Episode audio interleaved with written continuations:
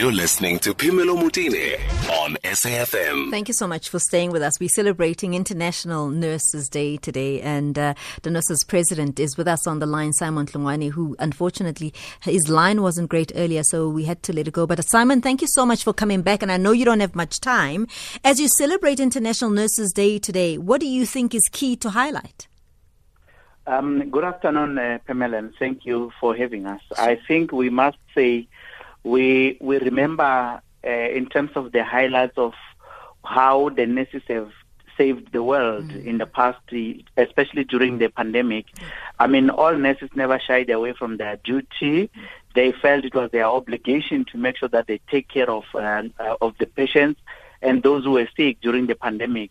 Uh, at some point, with poor PPE and not even knowing what will happen, because sometimes some nurses would say, I have seen my colleague sick mm. and one of my colleagues died, I started questioning myself whether when am I next or am I going to be next. So it was that cold, difficult time, but they never stayed home. They continued to be there as the very strong line of defense in terms of the health pandemic in our country. And we appreciate the nurses that have been there throughout that time. We remember all the work and the impact that they've made throughout this time. Simon, Thirdly, have we have we managed to resolve the issue of PPEs for healthcare workers? Come again? Have yes. we managed to resolve that issue of PPEs for healthcare workers?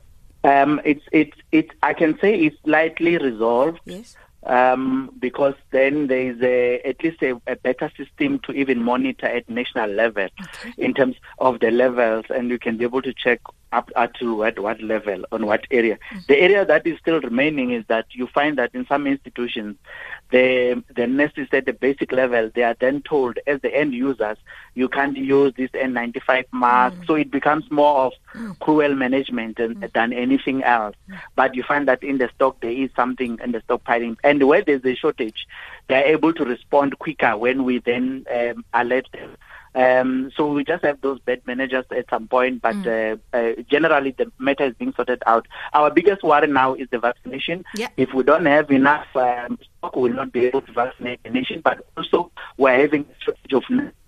If we were to reach all the areas in deep, deep rural areas where in some villages they only receive a mobile clinic once a month. You can't do vaccination if that's how we're going to work. You need to have that mobile clinic if there's no clinic to be there every week and then do the vaccination. Other than that, we won't reach our target. That's so, our biggest worry. So right you're now. not you're not confident with the current plan, and and I must say, as as media, we've been struggling to get this plan, and you're closer to the story, and you're not confident of the plan, the rollout plan. Yes, we are not comfortable we, with what is being placed as a plan. Although we can say the vision is said we just want to vaccinate so many numbers it's it's good enough to have a Very vision, but level. if you don't have a plan, you won't implement anything. Yeah. And currently, we don't have anything that tells us that we are ready because we don't have enough staffing to do that. If, for that matter, ICN has released the International Council of Nurses has released a, a report, which is a survey report, to check during the pandemic. South Africa is part of the countries that were surveyed. It shows that we have scaled back in terms of mm. the other services, such as the chronic management of chronic diseases, mm. management of TB, and immunization or other immunization that is given. It's a scary thing.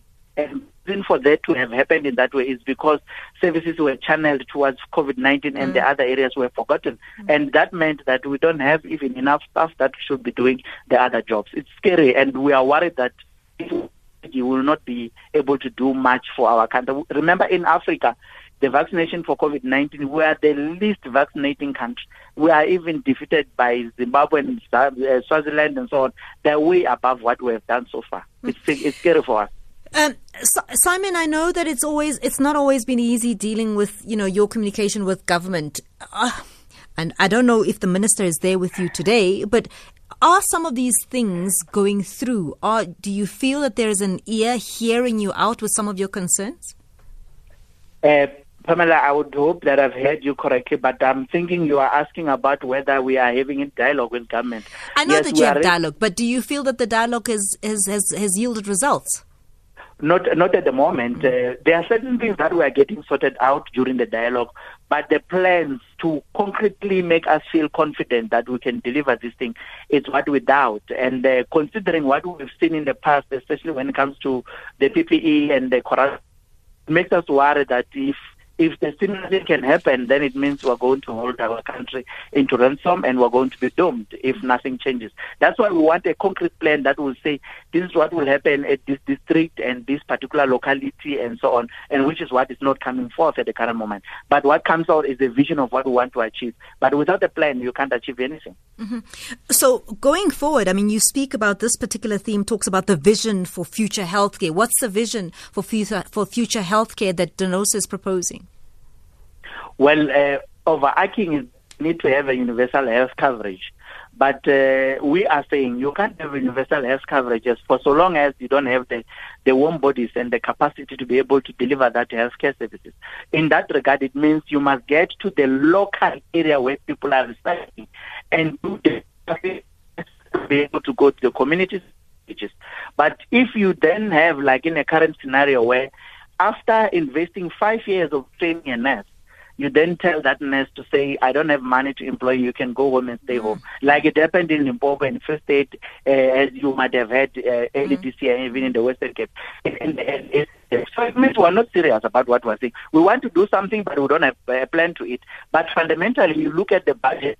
The budget of health is number four in the budget. In the past years, it used to be number two, but right now it's number four. It's worse off than it was before. And we're in a crisis in a pandemic. We need a healthy nation in order to build a healthy but we're, we're, we're underfunding it. So it looks like we're, we're self-defeating. Mm-hmm. We want to do something as a country, but we don't supply the resources so that we achieve it. Simon Hlungwani is the president of DENOSA as we celebrate and commemorate International Nurses Day. Of course, some wonderful stories, but some realities as well that he's highlighting about what their lived experience is as nurses.